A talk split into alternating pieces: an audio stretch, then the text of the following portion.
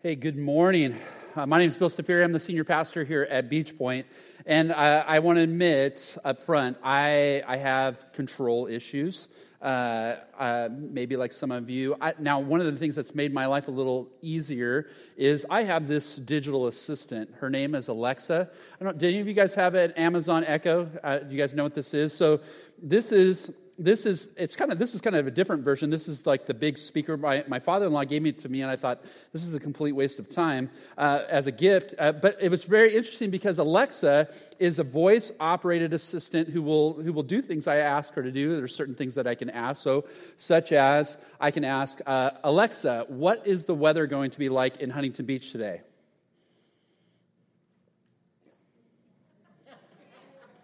Alexa What's the weather like today? Right now in Fountain Valley, it's 68 degrees with cloudy skies. Today's forecast has intermittent clouds, with a high of 73 degrees and a low of 61 degrees. Or I can ask important things, life changing things like Alexa, who's the best team in the National League right now?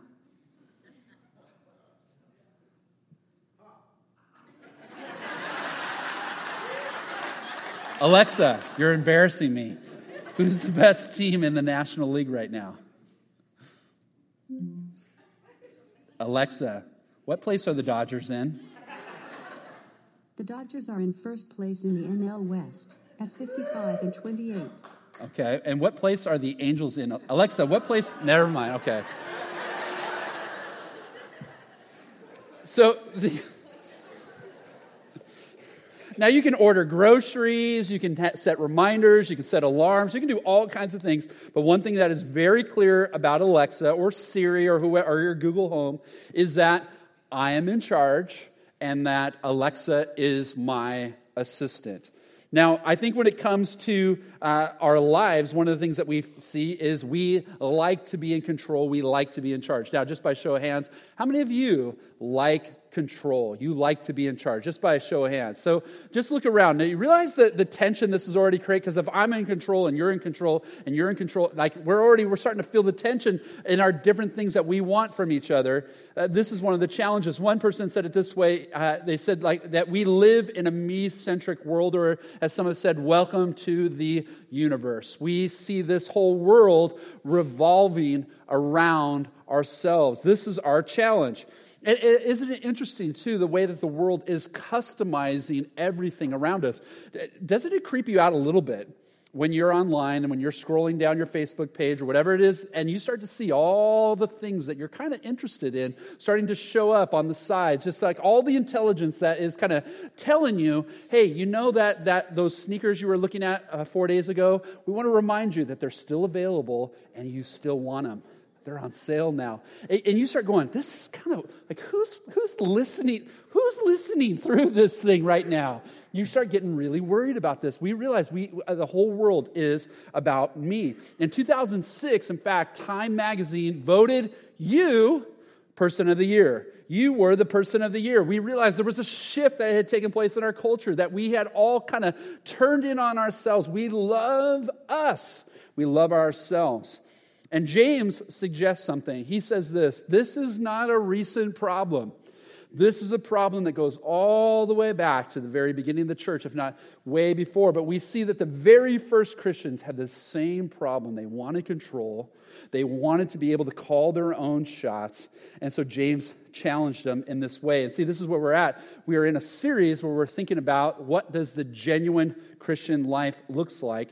And James is challenging this kind of thinking of, the, of what it is to plan, what it is to, what does a genuine Christian uh, life look like when it comes to planning. So here's our big idea today.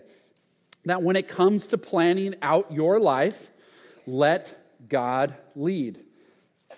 And James is going to challenge us that our tendency is to treat God like Alexa. He's our assistant.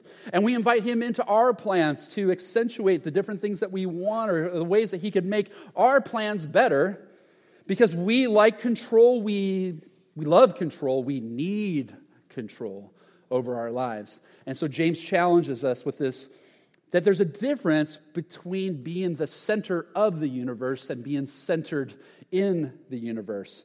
And so I want to challenge you to turn to James chapter 4. And we're going to read verses 13 to 17. Now, this, this walk through this letter of James, this has allowed us to uh, start thinking through. Today is going to be the last day we're going to look at James. We're going to actually come back to James in the summer. You can see we're already under construction for under construction, which is our, our theme, our vacation Bible school theme that begins next week. Uh, don't miss next week. It's going to be you're going to get a little preview of what's going to happen, and we're going to enter into a whole summer. We talk about the way that God is building our lives, and we'll come back to James five in the summer. But we get a chance today to think about this, this unique way in which God is speaking to us about control and about planning. Now, here's the thing to remember remember that these, this letter is written to Christians who've been dispersed because of persecution. So they were all in Jerusalem, they, there was a persecution, they dispersed around the region. And so now, as they enter into new places geographically, there's a chance for them to also think through uh, new opportunities opportunities for commerce and business, opportunities to make money and, and to provide a living. There's, they're, they're all good things in and of themselves. But James wants to talk not about those things in and of themselves. He wants to talk about the process we go through to arrive at the decisions we make uh, to, to come to those places. And so let's look at James 4 13 to 17. We'll see a couple observations that he makes uh, for us to think about planning. So we read this. He says, Now listen. You who say, Today or tomorrow we will go to this or that city, spend a year there, carry on business, and make money. Why, you do not even know what will happen tomorrow. What is your life? You are a mist that appears for a little while and then vanishes. Instead, you ought to say, If it is the Lord's will, we will live and do this or that. As it is, you boast in your arrogant schemes, and all such boasting is evil. If anyone then knows the good they ought to do and doesn't do it, it is sin for them. Okay, so we've said the big idea is when it comes to planning out your life, let God leave. So here's the first challenge we see in these first couple verses make God the center of your plans. Make God the center of your plans. Now, notice it's normal unfortunately, for us to plan and to execute kind of daily things without really thinking about God in it. And so, one of the things that you see that James mentions, these are they're, they're things we do. They're routine things, and that's part of the point. Is that as they went through their kind of routine of their life, they were making plans about the routine of their life. And the one thing you notice absent in those plans is God. God being a part of those plans. James is not condemning business. He's not condemning uh, uh, making money. But we see as he's, he's speaking about the everyday, normal affairs of life. This is his point that there's a way we go about these things without uh, uh, thinking about God, our dreams, our visions, our, our business, our plans. And verses 13 and 14, he says, you, you plan all these things, you don't even know what will happen tomorrow. And what James is condemning isn't planning, what James is condemning is kind of the smugness of attitude, the, the, the, the arrogance, the pride that says somehow that I'm just going to do this, I'm going to drive forward, I have control over the future. And we know that we don't. So let's, let's pause for a second. Let me ask you a question.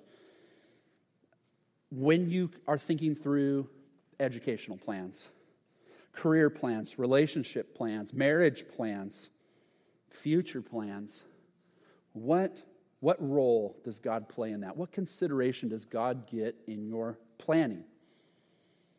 Now, this focus on everyday activities is important because if God is sovereign, if, if he has control over all things, then, then he should have leadership in all things. And sometimes our attitude is well, when it's big, or when it's scary, or when I don't know what to do, then I bring God in as a consultant to my plans. But the routine of life, I've kind of got it. I've got a plan. I'm going to drive at that plan. I'm going to do my plan. And this is the very thing that James is challenging us on that in all things, let's consider this. Now, you ever thought about why you might leave God out of your planning? Could it be that he might say no or yes, depending on which you don't want to hear? or that he might affect your profit margin, or that he might uh, have a different plan, a different person in mind. See, being honest about these things are helpful for us to see that, yeah, I, I do like control and I do want to plan and I do want to drive and I really do want God just to be kind of my assistant. I don't like to admit that, but that's probably the, the truth this morning. Now, Jesus did something so interesting. He spoke into our lives about the routine. And he said this He goes, Look, think about the routine of your life. You worry all the time about money, what you'll eat, what you'll wear. Your hearts get very restless about these things. And then he gave, he didn't just point out the problem, he gave a solution. And the solution was this here's the solution seek first his kingdom and his righteousness. And all these things, and these things that he was speaking of in the context of that chapter were routine things. It was the daily stuff, it was the daily survival things of our life. And all these things will be added as well. Notice the shift that he puts that God is not the trailer behind your giant, you know, semi truck of life, but that God is the engine. He is driving forward. We seek first his kingdom. And all these other things seem to fall, he says, will fall into place. So let me ask you, what things right now? There are specific areas in your life right now that you tend to go it alone. Admit that to yourself. Maybe write those things down. Here's some areas where I'm, I would say right now, i have been struggling with kind of doing my own thing, or I'm just not really asking God. I'm not listening. I'm afraid to hear what He has to say. I'm afraid He'll slow me down. I'm afraid He'll change my direction. I want this, I need this, I, I, I want to go this direction. Where are you going it alone? So we make God the center of our plans. But notice that James is going to challenge us even further. He says uh, the second thing is to trust the one who has all control. Trust the one that has the con- control. So we don't want to be the center of the universe. We don't want to plan like we control the future because James says you don't have control, even over tomorrow. In fact, your life is like a mist. And he shows kind of not just how temporary but, and how fleeting our life is, but really the lack of strength and power, wisdom. The, the, us, in and of ourselves, really, we don't have the substance it takes. You don't know what will happen tomorrow, you don't have any certainty. Now, God has given us a very interesting ability. We have the ability to recall the past and we can learn from the past. But notice what God has not given us the ability to do. We cannot foretell the future. We can understand the present, we can remember the past, but we cannot tell the future. But James is suggesting there is one who has control over tomorrow. It's not you, but there is one who does have control over tomorrow. And what he's challenging us is this is that there's again is this the attitude of all this that we'll go and do this, we'll carry out this kind of business, we'll make this kind of money. And he says, all this stuff, verse 16, as it is, you boast in your arrogant schemes, and all such boasting is evil. Now remember, this is what James has been, he's been condemning this this whole chapter. So remember last week, Kathy brought up this, this idea. We see a few verses earlier. Notice a few verses earlier in verse 6, it says that God opposes the proud. He lifts up the humble, but he opposes the proud. Now, we think, okay, I want to be humble so that God can be the wind in my sail kind of thing. I want to, I want to submit that way. But let's take a moment to think about that second part. God opposes the proud. I would not want to be in an auction being opposed by Bill Gates or Warren Buffett or some rich guy who was lighting money on fire, right? I, that's, I don't want to oppose this guy in an auction.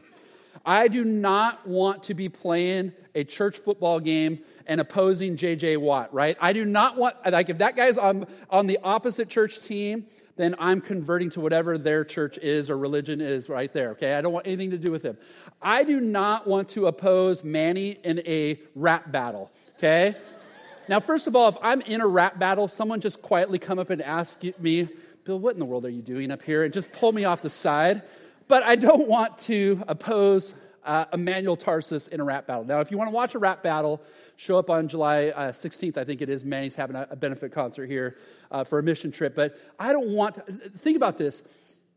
Scripture says that when I'm arrogant and proud and when I'm kind of insisting I'm in charge, God opposes me. The God of the universe fights against me. And I don't want that. James says, I'm full of pride. God is opposing me. So, what decisions, have you made lately in which you failed to include God's perspective? Again, think of this as a moment of confession, not a moment of, of, of failure and, and condemning yourself. Use this as a moment to say, Lord, okay, if part of walking with you is changing directions into directions that you would have that would be life giving, show me. Show me this morning.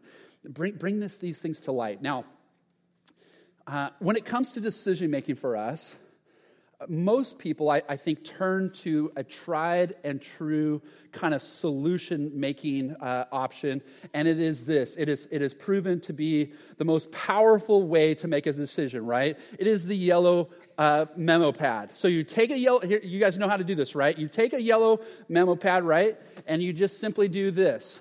You put a line down the middle, and you put a plus on one side and a minus on one side. And if you're married, you get together and you say, for example, okay, my boss offered me a promotion, plus more money, more vacation, promotion. I don't have to work with my old boss. Uh, and you start kind of listing all the pros, cons. Uh, it's going to be more time, it's going to be more travel. Uh, I'm going to be tired. I won't be able to coach uh, Jimmy's little league team.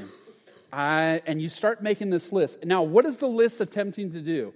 It's making a scale, right? And what we want is the scale to lean one way or another so that we can figure out what the decision should be. Now, be honest. If you want the scale to go a certain direction, you cheat, don't you? So you say, well, we'll make more money, vacation. Oh, and we'll have more spending money. And we can have, uh, our, our rent won't feel as big. And you're just saying the same thing 10 different ways because you want it to fall this way or whichever way. This is the way we do it. But what we realize is, again, there's a, there's a, there can be great independence in this process that we have to be very, very careful of. Now, one of the things I would simply say is this that there's, God has given us this great blessing, and the blessing is the church. I don't mean the, the, the building, I mean the people of God. In fact, when you read the New Testament, one of the things that you see is that, that the, the instructions are always plural. It speaks to us, this one another life that we are to live together. And so, one of the things that happens in, in, when we come to these places, let me encourage you to do this. The next time you pull out the yellow pad, the next time you get to this place, bring this to godly people and invite them into this with you to pray and to discern and to seek together God's will with you. That's one of the reasons why I love our life group, uh, is to be able to be open about some of the things that I'm facing and to listen with them and to pray with them and to hear this with them. Now, one of the things I think, I, there's a beautiful picture of this happening in the church. This is how the church leaders operated right from the beginning. So in Acts 15, there was a moment where the church hit this tremendous crisis moment uh, where the church could have kind of blown up. There was a lot of new people coming to faith, but they weren't from the Jewish background. Then, so there was all these questions about how Jewish they needed to become first, and then Christians, and all this kind of debate. But there's this wonderful thing. They came together, they talked, they prayed, they listened, and they came to this conclusion. But listen to this conclusion. Acts 15 28 says this that when they shared their conclusion, they said it this way it seemed good to the Holy Spirit and to us. Notice this that there's this way in which they could say, together, we listen to the Spirit of God, and this is what we believe. We have heard God say. In the, in the, in the uh, in the church, this discipline is called the, the discipline of guidance, of corporate guidance. And there's a great way that you and your life group, or you with a Stephen minister, or others could do this together with other people where you don't have to go through this season alone. There's a way of listening. And the prayer and the conversation brings clarity and alignment and a unified spirit that we're hearing God's will. Humble people seek the will of God. See, humble people believe, they bow down before a sovereign God. They, they, they understand that there is a God at the center of the universe, that they are not that person, and they submit themselves fully to his leadership. Prideful people, they walk around, they drive through, they snap their fingers, they want things done their way all the time. Humble people say, Lord, take my life and let it be consecrated, Lord, to thee. Take my life, Lord. It's yours. What do you want to do? What do you want to do? You know, many times, I don't know if this is why you do this, many times you'll see people in the service, they'll raise their hands in worship. And, and, for many people, it is a, it's a moment of surrender. It's, I mean, this is, a, this is a sign. It's a universal sign of surrender. It's a universal sign that says, I can't do it, but you can. And so I surrender my will to yours. Or you might even see them turn their hands up to say, What you want, I want to receive. And in that, even in that posture, there's humility that says there's someone who knows about tomorrow, who can control tomorrow much better than I can. And humble people seek him. Trust the one who has all control. But here's the last thing I want you to see is that you have to embrace his plan for your life. Embrace his plan for your life. The passage says that the people planned without God because they thought they were masters of their fate. So they presumed about tomorrow because they thought nothing could happen outside their control. They thought that they had that, that control, or they procrastinated thinking, ah, if I don't get to it, I'll get to it when I, I get to it.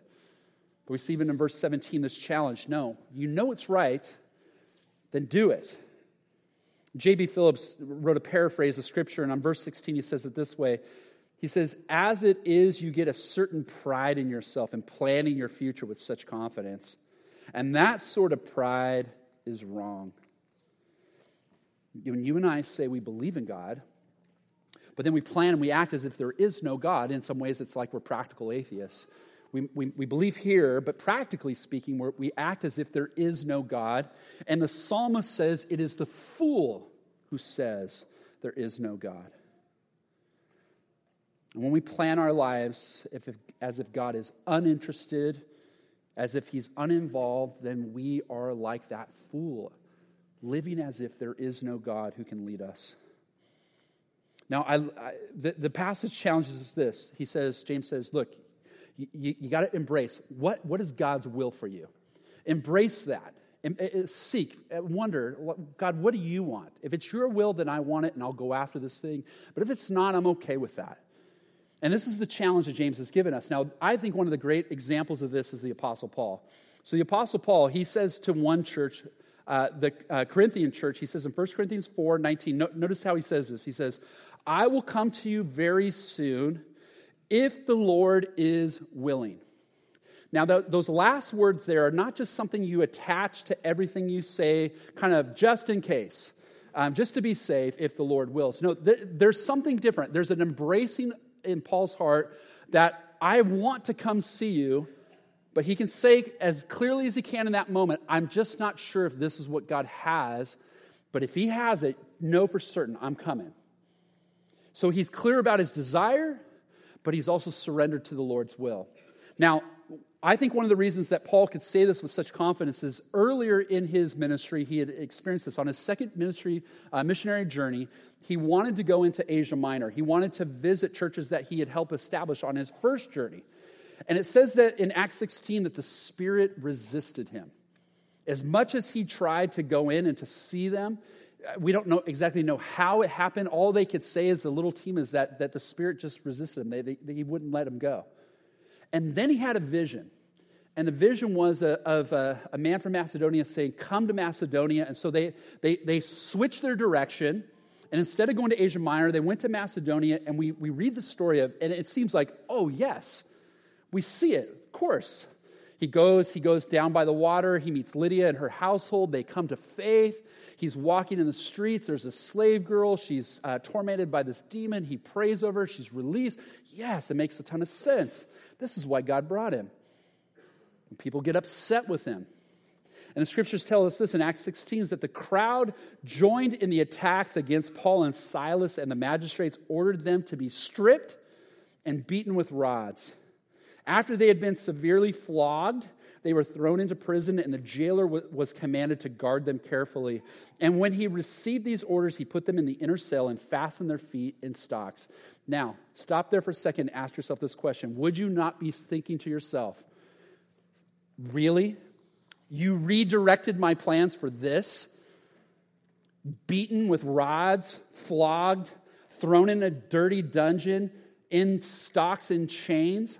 This, this, is the, this, is, this is the better plan than the plan I had. I, it makes no sense. That's not how Paul saw it at all. Verse 25, it says this About midnight, Paul and Silas were praying, singing hymns to God, worshiping God, and all the prisoners were listening to him. When you're sitting in chains in a wet, dark, dirty dungeon after having been flogged, will you pray and sing songs of worship because your, your heart embraces that God's plan is good? You may not see it all, but you're okay with that. See, Paul, whether it was uh, a place of victory or a place of prison, Paul could embrace that God was good, that God, this was God's plan. And if you read the rest of the story, you'll find that God was still working, even in the midst of the difficulty. That the story continues to erupt in, in some great moments for God.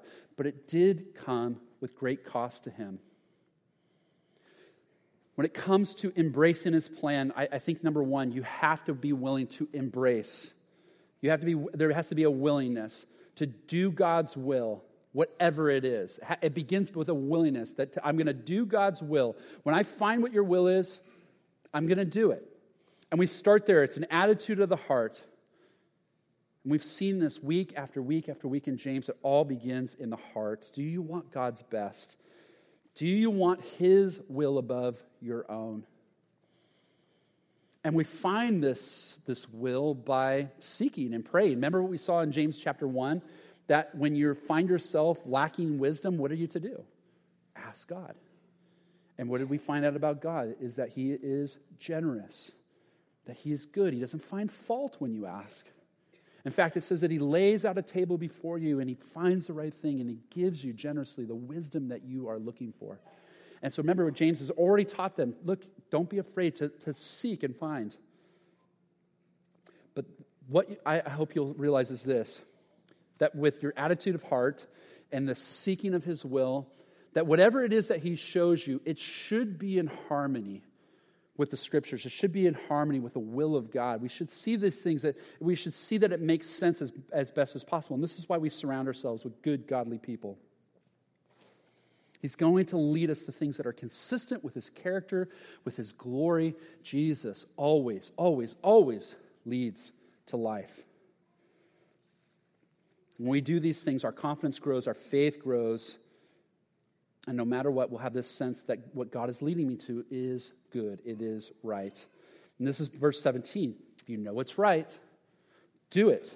Okay? To not do the thing that you know God's leading you towards, uh, this is the challenge. Now, I would tell you this for, for me, for us here at Beach Point, this has been a really, really challenging year.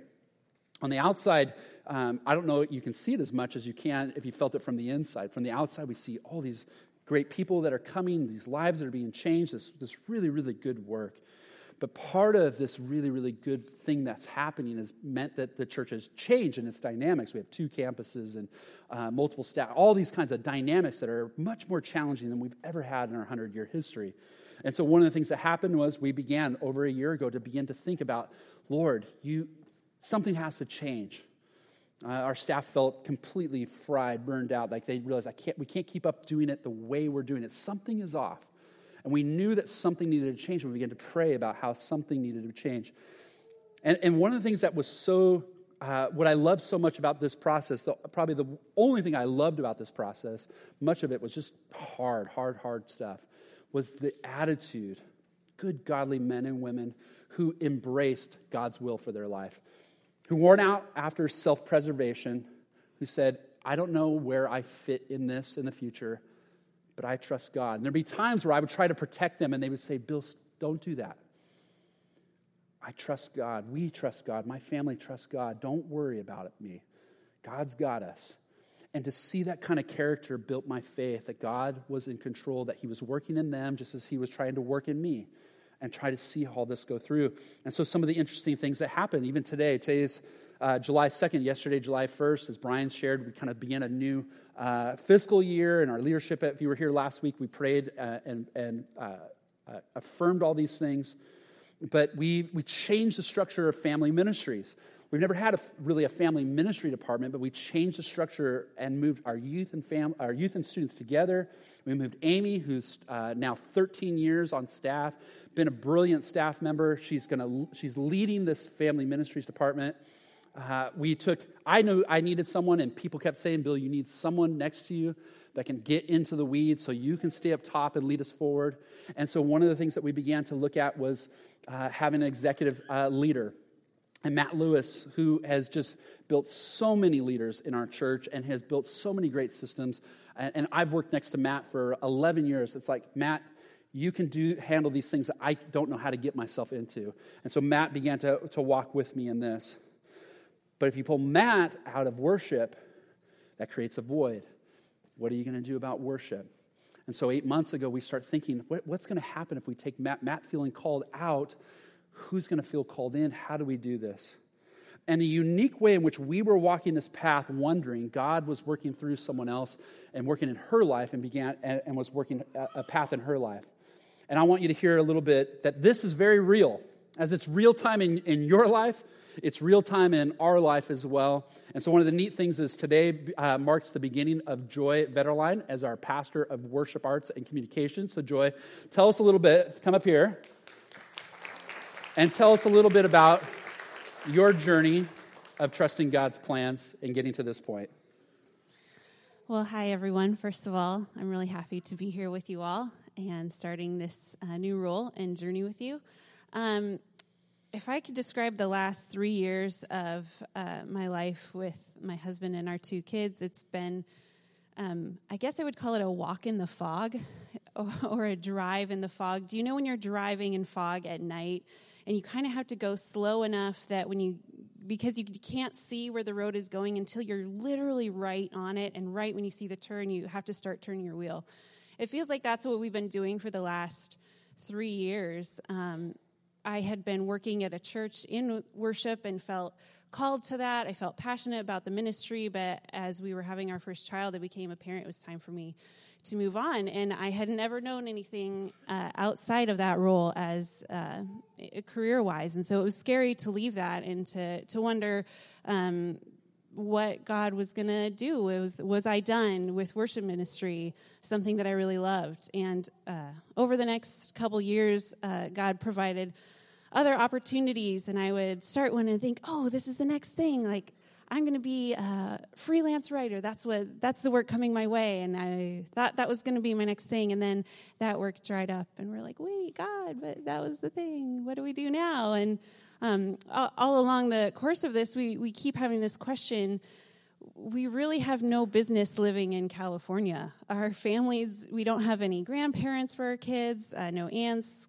uncles, cousins. Our families are spread out all over the country. And so we kept asking God, God, why, why do you still have us here? Can't we leave? Can't we, like, if we're going to be far away from our families, we've been watching Fixer Upper, can we just go to Waco and buy a house there for like $100,000? Um, but he, he just kept reassuring us that he had us here for a reason and that he was doing something and that we just needed to wait and that he had some work to do on us in the waiting. Uh, so, so one thing after another, got another job, and then they closed their California offices. But in the course of that uh, is when I was introduced to Bill and introduced to Beach Point. And uh, our first Sunday here, um, gosh, we, we left almost in tears because it was like the Holy Spirit put something on our hearts saying, um, There's something for you here. I'm not going to tell you what yet, but pay attention because there's something for you here. And so over the last two years, we've just been coming and we've been praying and trying to figure out. And a year ago, I got to join the staff part time and still just wondering, though, what do I do with this desire I have for worship and for um, to, to be in ministry. And when Bill, uh, eight months ago, uh, invited me in and shared what God was doing in Beach Point, um, it was just this crazy moment of sitting there and, and God just, He doesn't always do this, but in this moment, God just allowed me to see the pieces click into place of what He'd been doing in my life, in my heart, and what He'd been doing in the church here, and to realize how much I needed that time of waiting to be prepared uh, to be called to this position. So, um, through the course of just then praying, you know, God, really, really, is this is this really at this time? um, God just really gave me a heart and a passion to join all of you, just to grow as worshipers together.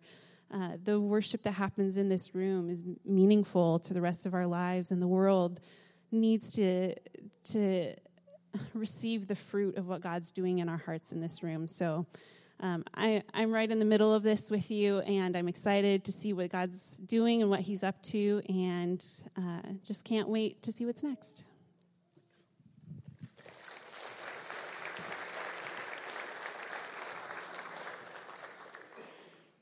Well, all of us are, are living this real time, so let me just ask you one final question. What decisions are on the horizon that you need to set before God and seek His will?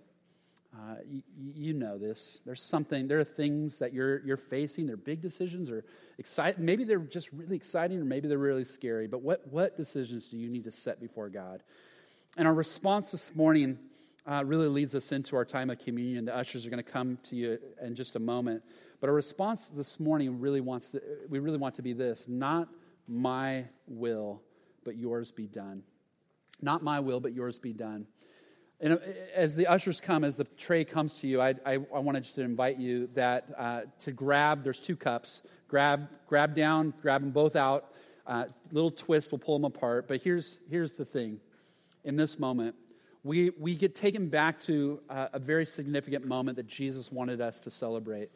On the last night of his life, Jesus was sharing a meal with his disciples, and he took bread and he broke it and he, he said, Take and eat. This bread represents my body, which is being broken for you. Eat this, remember me. And he took a cup and did the same thing. And he talked about how this cup represented his blood, which would be shed for the forgiveness of, of our sins. Drink it, remember me. Now, they didn't quite know what was about to happen. In fact, it, hadn't happened. Eh, eh, think about this that after that meal, uh, they went to a garden to pray. And Jesus took three of them and he, he took them a little further and then he asked them if they would even pray with him. And it was such an intense moment because all that Jesus, everything that had been moving, Jesus had been moving towards this moment, but now here he came to this moment and it was just, he was right there on the, on the cusp of it. But remember, even for Jesus, that he could pray and he could say to God, Is there any other way? Is there any other way? But then we read these words. It says this in Matthew 26. Going a little further, he fell to his face to the ground. He prayed, My Father, if it is possible, may this cup be taken from me. Yet not as I will, but as you will. And he would pray that again one more time. Not, not what I will, Father, but what you will. And if we're going to be genuine in faith, we're going to be the genuine people, it, it, it seems so right that James, the brother of Jesus, would say, Look, we got to be people who say, Lord, what, what do you want? Father, what, what's your will? Because that's, that's what we want. We, we don't want to just drive through our plans. We want to say, not my will, but yours be done. So as the, as the bread and the cup come, here's my invitation to you. Uh, come to that place. Come to that place where you can say, I really do. I don't want it to be about my will, but yours be done. And when your heart is there, take as much time as you need for your heart to get there. When your heart is there, eat and remember him, drink and remember him, remember what he did for you. And let that be a reminder that he is willing to lay out his life for you. You don't have to be afraid about tomorrow. He loves you, he's for you, and this is a reminder of that. And so let's pray. And so, Heavenly Father, we pray, not our will, but yours be done. As we meet you in this time, show us the ways that that's not the case in our life, that we might confess and repent and turn in a, in a better way. Uh, but Lord, we pray that this time of being with you, of communing with you, would just give us the confidence once again that you are for us, that you are with us, and that we do not have to be afraid about tomorrow. And so uh, build our worship in this way, we pray in Jesus' name. Amen. As you're ready, eat and drink.